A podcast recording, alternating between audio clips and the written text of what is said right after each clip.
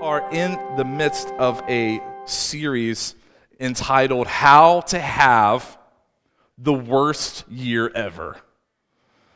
And uh, if you think you figured it out by now, uh, I have more to tell you.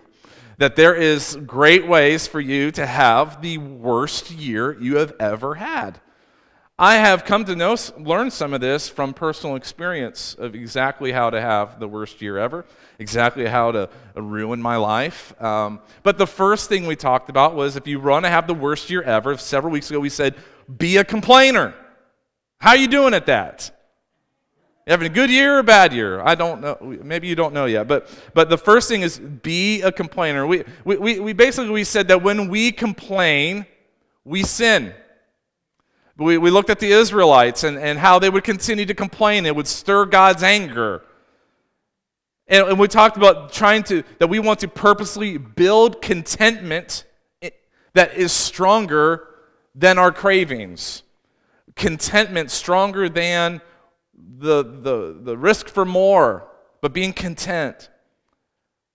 And, and ultimately, instead of being complainers, we said, let's take responsibility and let's do something.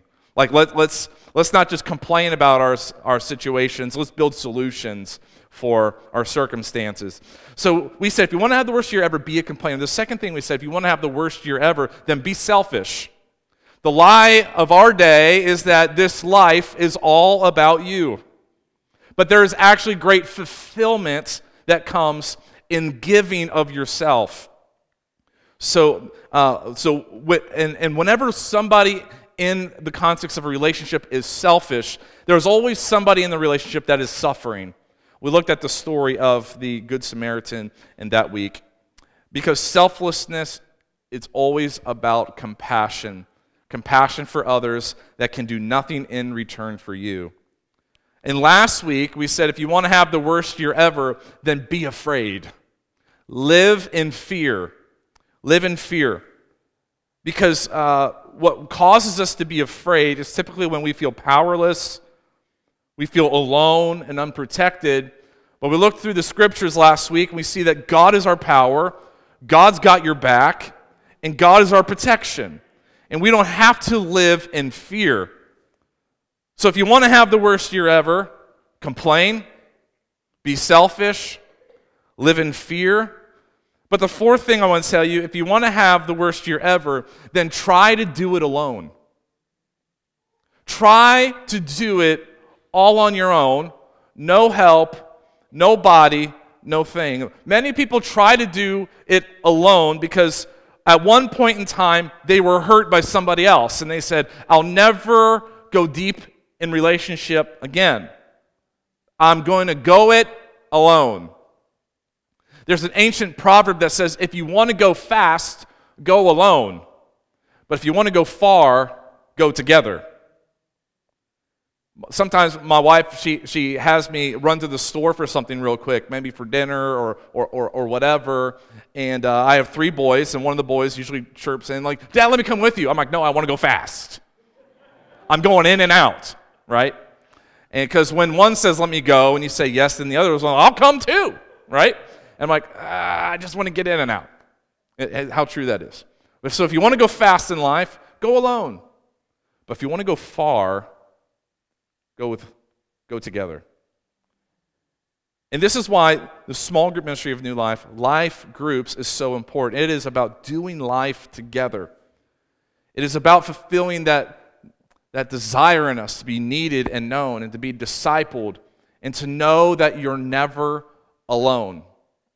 Years ago, when I was a youth pastor, um, we set out on a mission that no student in our city could ever be alone but that they could have relationship they could have encouragement that they could have discipleship. And so we set out in our youth ministry of uh, you know our, our, we had about 100 plus students. I had about 25 adult leaders. And, and we began to build strategy to ensure that anytime a student ever walked into our building it would be impossible for them to be alone. It took intentionality from the believers of Jesus to recognize people, to see people, and to, to, to always be an inviter, to always allow people into your lives, and to see to it that no one ever be alone. How awesome would it be, New Life Church, that anytime someone from our city, from the greater Kokomo area, walks into this church, they say, Wow, I was accepted, I was loved, they brought me in, they didn't judge me, and one thing's for certain at New Life Church, you won't be alone. You won't be alone. Psalm 133 1 says, How good and pleasant it is when God's people live together in, say it with me, unity. How good and pleasing it is when God's people live together in unity. So the, so the first thing I want to tell you is that people need to belong. There is a desire within each and every one of us that we want to find a place, we want to belong. We watch young people uh, try to find their place to belong. It's, and sometimes it is expressed through various forms of rebellion and trying new things because ultimately they're looking for where they can belong. What group can they be accepted in? And this sometimes this even continues long after adolescence. So we have adults still searching for where they can belong. I want you to consider Adam and Eve, first uh, humans in the, in the biblical uh, historical arc. God created Adam from the dust, the first man. He had perfect oneness with God. In other words, he had complete intimacy with God. Intimacy, into me you see. That, that, that even so, that Adam walked naked. Like that, that seems strange to us because it's, it's like the ultimate illustration of exposure. But yet, he felt no shame. He had complete oneness with God. But then ultimately, Adam and Eve, they made a choice their, and their first point of alienation was alienation from God. So people's first point of connection is connection back to God through the body of Christ. This is why church invitation, inviting people to church, is so important.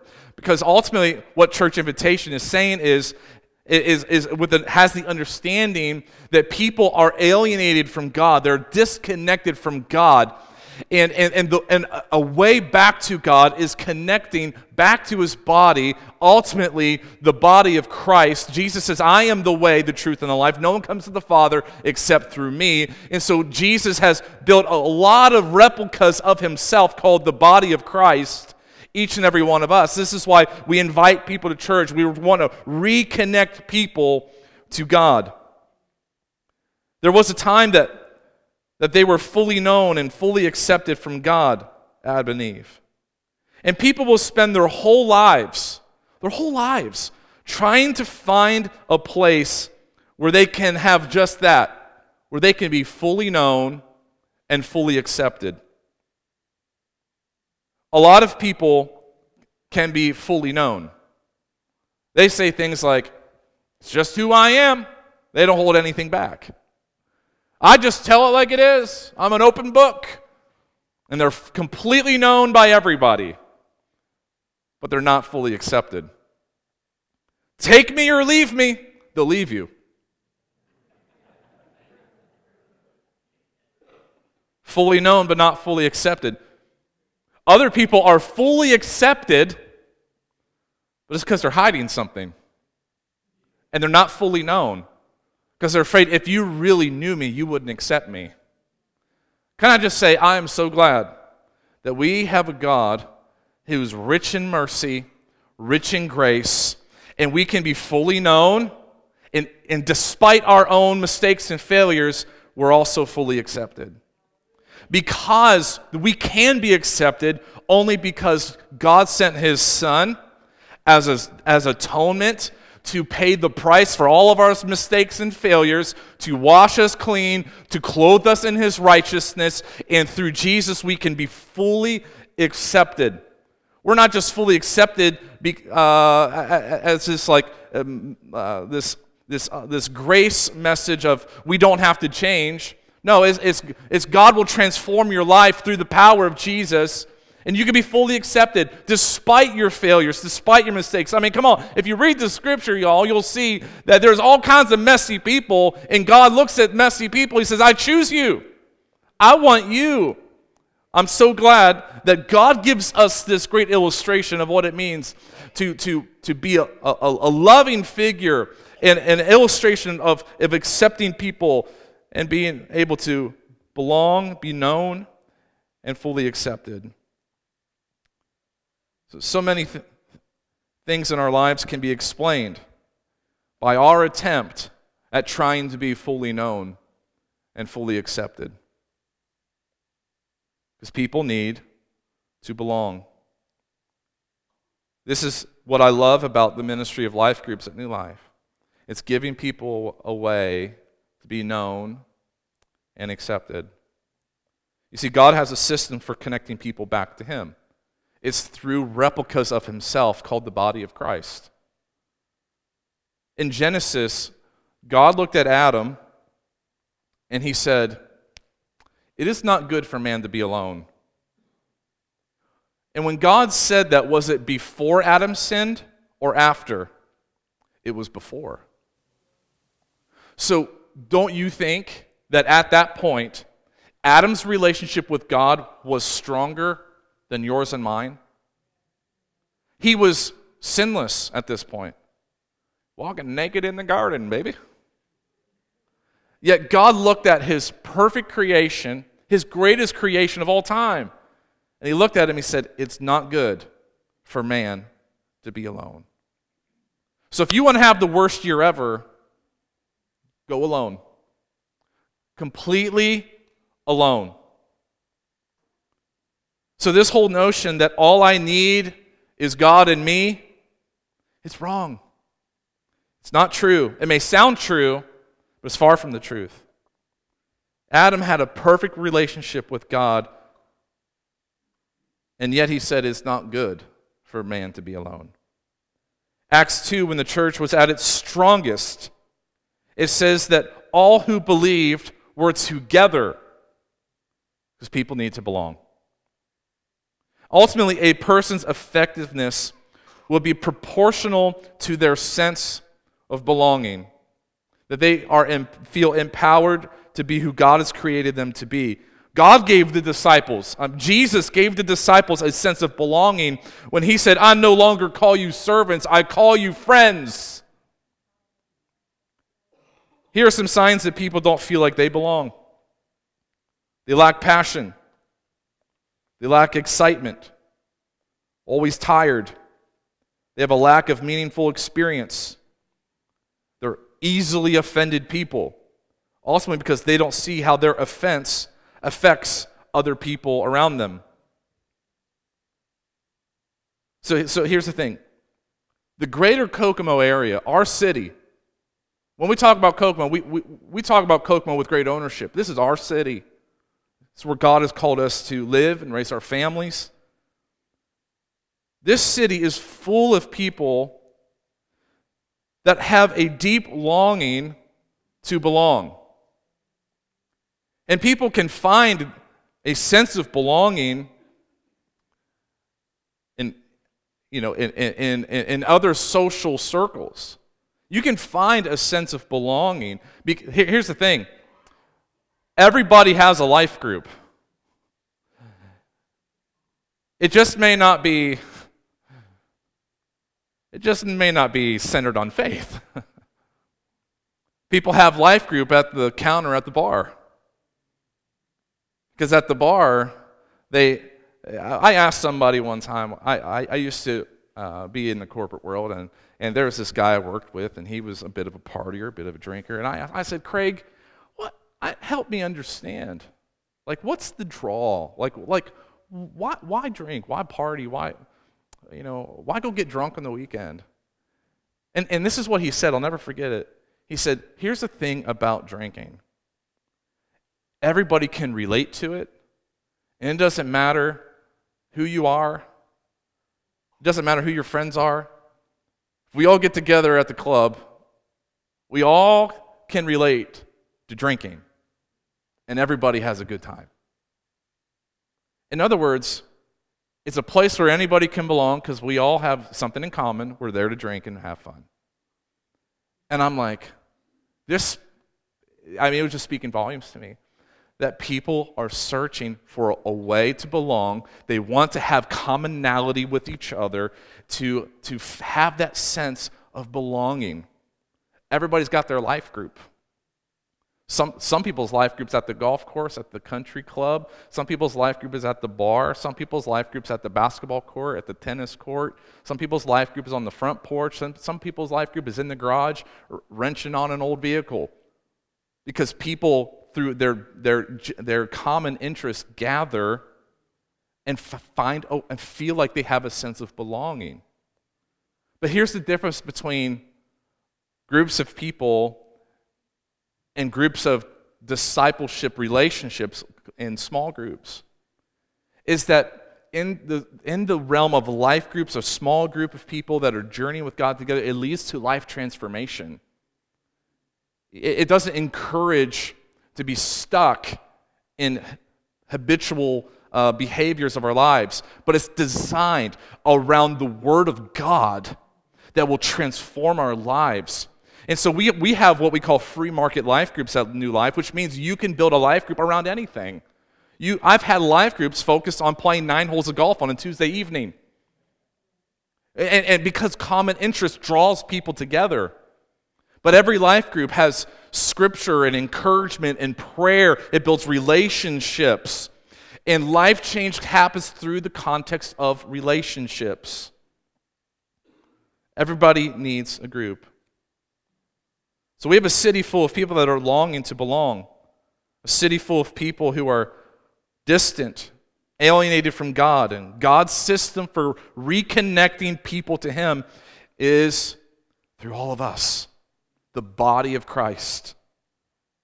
A barrier to becoming this becoming a reality is also us. People need to belong, so will you bring them into your place? And will you welcome them in? The second thing I want to tell you is that people need to do life together. So if you want to have the worst year ever, man, just close yourself in, go it alone. But if you if you want to have the best life, do life together. Acts 2:46 it says every day they continued to meet together in the temple courts. This is speaking of the early church. Every day they continued to meet together. They broke bread in their homes, and they ate together with glad and sincere hearts, praising God and enjoying the favor of all the people. And what happened? And the Lord added to their numbers daily those who were saved. So if we choose not to go it alone, but to remain together, life change becomes contagious people get saved. So just you and just God are not enough. Here, here's a common saying that, that happens these days. Some people say, Oh, I can worship God at home on my own. yes, you can. This, that is not untrue. You can worship God at home alone. I hope you do worship God at home alone. I worship God when I do the dishes. I actually tell Jenny I'm more productive if I have my headphones in, and uh, I, I'm much more productive. I worship God when I mow the lawn. Put those headphones in. I embarrass my kids because they hear me singing from the lawnmower. And they're like, Dad, I'm pretty sure people hear you. I worship God in the car. I call it automobile sanctuary. And I'm sure people see me acting a fool. So I hope you worship God at home and even alone. But here's the problem of just you and just God is that the main purpose of the church was never worship. The main purpose of the church was a group of people growing together to show more groups of people what God looks like.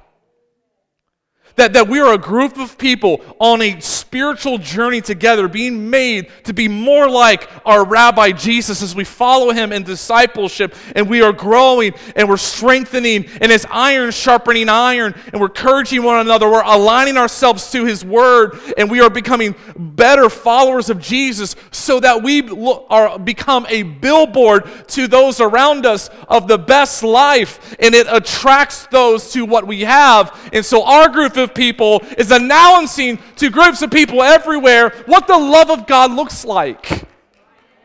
And it looks like being together in unity. It looks like a life not aligned to the culture of our world, but to God's word. And it is life. Just you and just God. It's not enough. God looked at Adam before he sinned. He said, You alone, not good. Not good. So let's do life together. You want to have the best year ever? Begin to put your guard down a little bit. Let somebody in. Because together we're stronger. And you don't have to be alone when we're together. Together we get better. Together we go further. Together we can ensure that no one else is alone either.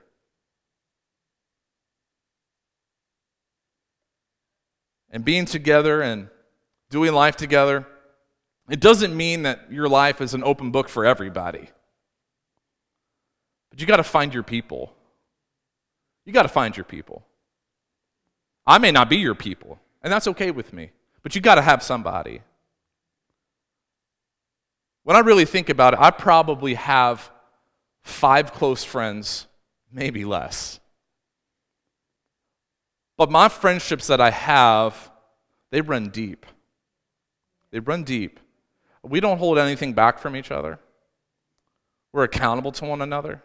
We call upon each other in times where we need help. We're vulnerable with one another.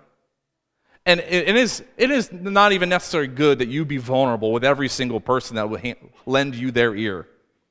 But you do got to find your people.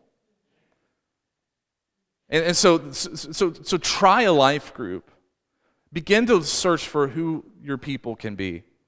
But, and, and here's the thing the, these kind of relationships, these discipleship type relationships, they are developed over time. There's no quick fix, but you just got to get started. It's like when you're trying to save money, it doesn't happen fast but you take small steps over time. It's like getting healthy. There's no quick fix, it's small steps over time. And that is what discipleship is it is purposeful steps over time leads to great life change. And life change happens in the context of relationships. 1 Corinthians 12 talks a lot about the body of Christ. It says, just as a body, though one has many parts, but all of its many parts form one body. So it is with Christ. You see, all of us make up a part. We all have a part. But a body functions when the parts are together. So if you want to go alone, you're just a part. But if you want to go together, we form a body. I've never you know, I, I really thought a lot about this scripture years ago when I was having car problems. You know, I was, you know, I was uh, on staff at a church, but I had two other jobs outside the church, and, and, and, and we had one vehicle, and the, the serpentine belt kept slipping off. I didn't even know what a serpentine belt was. I do now. I learned is very important. And uh, it just kept slipping off and kept slipping off. And, uh, and so I asked this guy in the church to, to, to look at. He was a mechanic, and he, you know, looked at it. He, he for $800 looked at it. But it kept slipping off. I couldn't figure it out. And I was like, I, I can't spend another dime on someone else's. So I began to like try to figure it out myself. And it came down to this one little pulley in my car called a tensioner. One part Part cost me about $27. And through YouTube, I, put, I, I fixed that thing myself. But never did I realize how important every part is. That $27 part was holding me back from everything. I mean, I was driving around with ramps in the back, in the trunk of my car, so that anytime that serpentine belt slipped off, I had to hurry up before, like, because it runs the alternator and all this stuff. Like, I had to hurry up, get the ramps out, pull the car up on the ramps. I, and, and, and I had this little wrench, and I'm down there banging my knuckles. So for those of you that, that work on cars, God bless you. I'm banging my knuckles and I'm yanking on this tensioner and slipping. I got really good at putting a serpentine belt on w- without that, that special tool that, that I don't forget what it's called. There's a special tool to do it. I didn't have a special tool. And uh, I'm just on the side of the road underneath my car putting it back on. Every part of the body, it matters. And when one part isn't functioning as God designed it, we all suffer. Sometimes it means someone's driving around with ramps in the trunk of their car and they're putting out fires all the time and, and, and, they're, and they're, they're operating in ways they're not truly gifted. And it's, and it's frustrating to, to everybody. But when the body is in great unity and every part is functioning, every part understands they belong, man, it is, it builds great momentum. So uh, I want to talk about four things on being a body, real quick. Because anytime that you get a group of people together of any size, and I know that we have several that are away, several that are, are being cautious right now, and, but, but, but even a group of this size, whenever you get people together, there's prone to be turbulence. So, four things on being about it. The first thing is this is be cautious of comparisons. Be cautious of comparisons. Don't think that because your gift isn't my gift, that it makes you lesser than. And don't think that because someone else's gift isn't your gift, that you're greater than. Let's look at what the scripture says in 1 Corinthians 12. It says, Now if the foot should say, Because I'm not a hand, I don't belong to the body it would not, for that reason, stop being a part of the body. So, in other words, just because you don't see that you have this ultimate gift that people notice or, or, or, or, or whatever, it doesn't mean you don't exist as part of this body. You're still a part. You just don't believe you are. And so, what I need you to do is recognize you, that you have gifts, you have a part, and stop denying that. It, it, it, not for that, it does, uh, because I am not a hand, I don't belong to the body. It would not for that reason stop being part of the body. And if the ear should say, because I'm not an eye, I don't belong to part of the body, it would not for that reason stop being part of the body. So be cautious of comparisons. God's designed each and every one of us uniquely. And so the second thing I would tell you is that you were designed and assigned. God's designed each and every one of us with specific giftings to be a part of his body, to be a part of his church, which is his which is one of God's greatest ideas ever to deliver the hope of the world. You were designed and assigned. 1 Corinthians 12, 18, it says, But in fact, God placed the parts of the body Every one of them. How many of them, church? Every one of them. Just as He wanted them to be. If they were all one part, where would the body be? As it is written, there are many parts, but one body. But I, I want you to see this. If they were all one part, where would the body be? You know what I don't want? I don't want a one part church. I don't need y'all to be just like me. We don't all need to look the same, act the same. We don't need to be all the same age. Like, like we, we don't need to be all the same race. Sometimes, y'all, we don't even need everyone to vote the same. But we need to be one body, many parts. Uh, you know, there, there are one part churches. There are one part churches. And if you don't fit in, it's known you don't fit in here, y'all. This ain't a church for you. No, no, no. That's not us.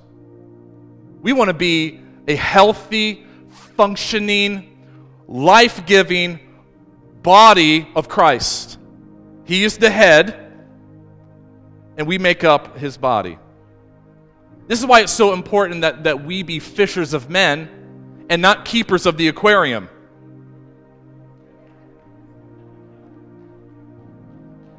Did you know if, uh, that it, to have an aquarium, you have to put certain fish with certain fish? Otherwise, they fight and eat each other. If you put two of the wrong kinds of fish together, they, they, they don't get along. So, an aquarium is all about keeping this type of fish in this bowl, this type of fish in this bowl, this type of fish in this bowl, and you don't ever mix them up. We're not called to be keepers of the aquarium, God's called us to be fishers of men. All people. All people. God's placed the parts of the body, every one of them. The third thing I want you to know is that we need each other. We need each other. I need you. I need you. You need, you need the person sitting on your row. You know, this weekend, um, we had Otis Fitzpatrick's funeral. And, uh, and I had the honor to officiate his funeral yesterday morning. You never know when you're going to need your church. That there are times when loved ones struggle, when, when a loved one may pass, and you're going to need someone. And what I, what I find so encouraging is that in times when people are facing their most trying, most difficult circumstances, they find that they have a great support in the relationships they've built in the church over years of time. And they're not alone. They're not alone. And when one is sick, it's like, it's like we all begin to intercede and pray. We need each other. The 21st verse in 1 Corinthians 12, it says, The eye cannot say to the hand, I don't need you. The head cannot say to the feet, I don't need you. Because, number four, unity matters. Unity matters. I say we fight for unity. I say we protect unity. And unity doesn't mean we're all the same, but it does mean we're all together. 1 Corinthians 12 25 says, So that there should be no division in the body, but that its parts should have equal concern for each other. Equal concern. You ever been in a one, one way relationship? That's not equal concern. If one part suffers, every part suffers with it.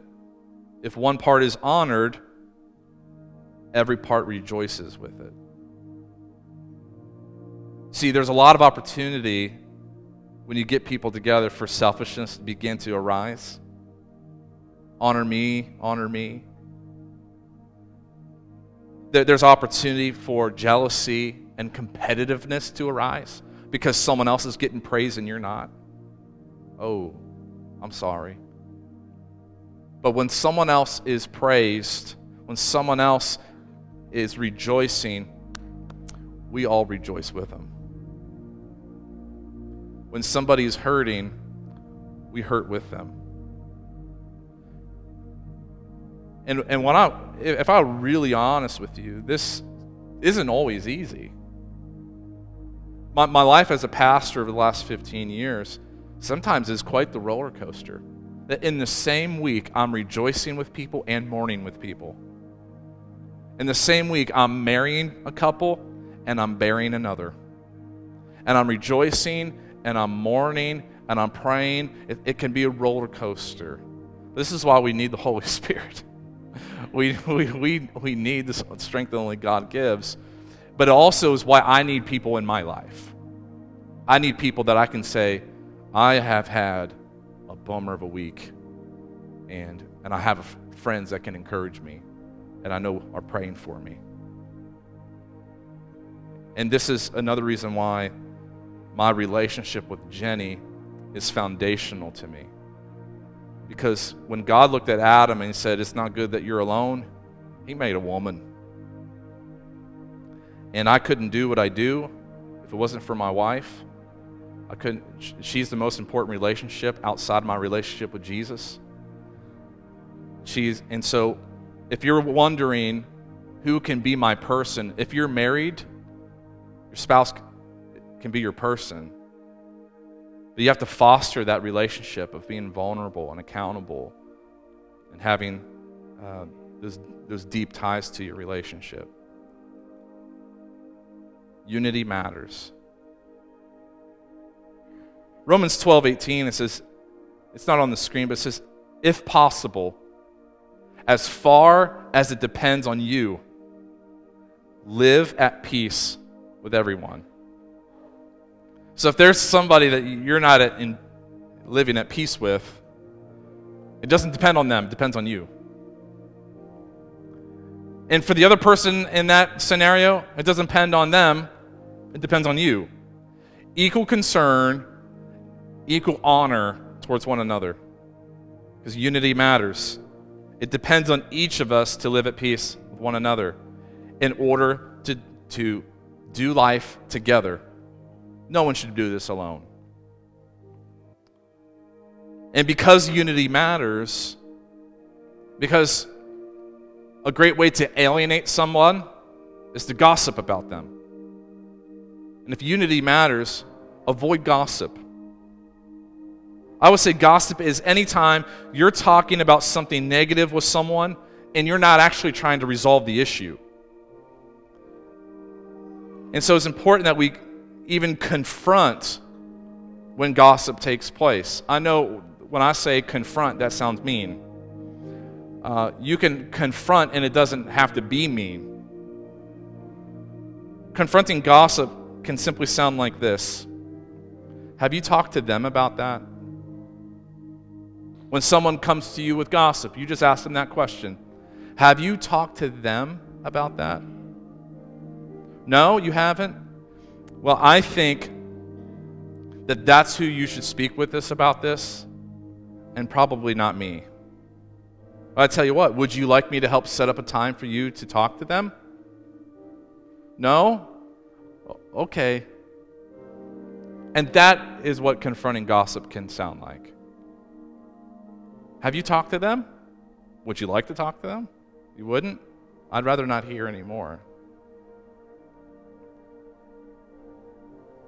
So if you want to have the worst year ever, try to do it alone. But for the best year, I invite you into community. I invite you to build friendships. It takes time, it takes being vulnerable. But we can't do it alone. Would you stand with me this morning as we wrap this up? I hope this is helping you. I hope you're going to have the best year ever. Or do these things and have the worst. But let me pray for you, and then um, we'll dismiss. The worst thing, they're going to sing a song as you're dismissed this morning. And if you want to linger, you can. then after I pray, if you want to go, you can. But just with every head bowed, every eye closed, maybe you're here today and you've been doing it alone. You've been going it alone. The scripture says that God will never leave you nor forsake you. And your first step into not going it alone is to connect to God. And if you have never accepted Jesus to be the Lord of your life, if you've never dedicated yourself to following Him, that some people would say that you've never chose to be a Christian, which is a member of Him. You can do that today. And, and regardless of wherever you ever end up being, you'll never be alone because the Lord will be with you. So if you're here today and you would say, Pastor Devin, I, I need to make a decision today, maybe for the first time, or make this decision for the first time in a really long time, but I need to commit myself again to a relationship with the Lord Jesus. I need to make him Lord of my life. I've been trying to go it alone, but I recognize I need him. And if that's you today, would you just slip up a hand? No one's looking. I just want to see who I'm praying for this morning. You say, I need to recommit that relationship with God. Thank you. Once you put your hand up, you can put it down. Thank you. Thank you. Okay. So I'm going to pray, and I just want you to pray in the quietness of your heart. It doesn't have to be my words, I want them to be your words. But God, I just, I invite you again into my life. Be the Lord of my life. I've tried to lead my own way, I've only made mistakes, I've only messed up. But I want to follow your ways. And would you forgive me for when I've stumbled? Forgive me when I chose my selfish ways? Would you be the Lord of my life? And will you help me and bring people into my life that will help me follow you and to be discipled and to grow to be more like you? That I too can help make a difference in this world, finding my purpose, being a part of your body. In Jesus' name. Now, let me pray for everybody in the room. God, I pray that New Life Church would be a church where it is impossible to be alone but there, there it would be a, a culture where relationships are fostered that go deep friendships, discipleship, that we point each other back to you, and that God, our church, would become a billboard to the city around us of what the love of God looks like and it serves as an invitation to come and find hope in healing, in deliverance, that, that, that other groups too can find life change and, and life anew. I pray this in Jesus' name that we would be united and we would meet together despite our differences. We will be brothers and sisters united in Christ and that we will bring change to the world. In Jesus' name. Hey, New Life Church, thank you so much for joining us today. If this is your first time joining us and you'd like to learn a little bit more about New Life Church, you can text the word connect to the number 765 347 9127. Again, thank you so much for joining us, and we hope to see you guys next time.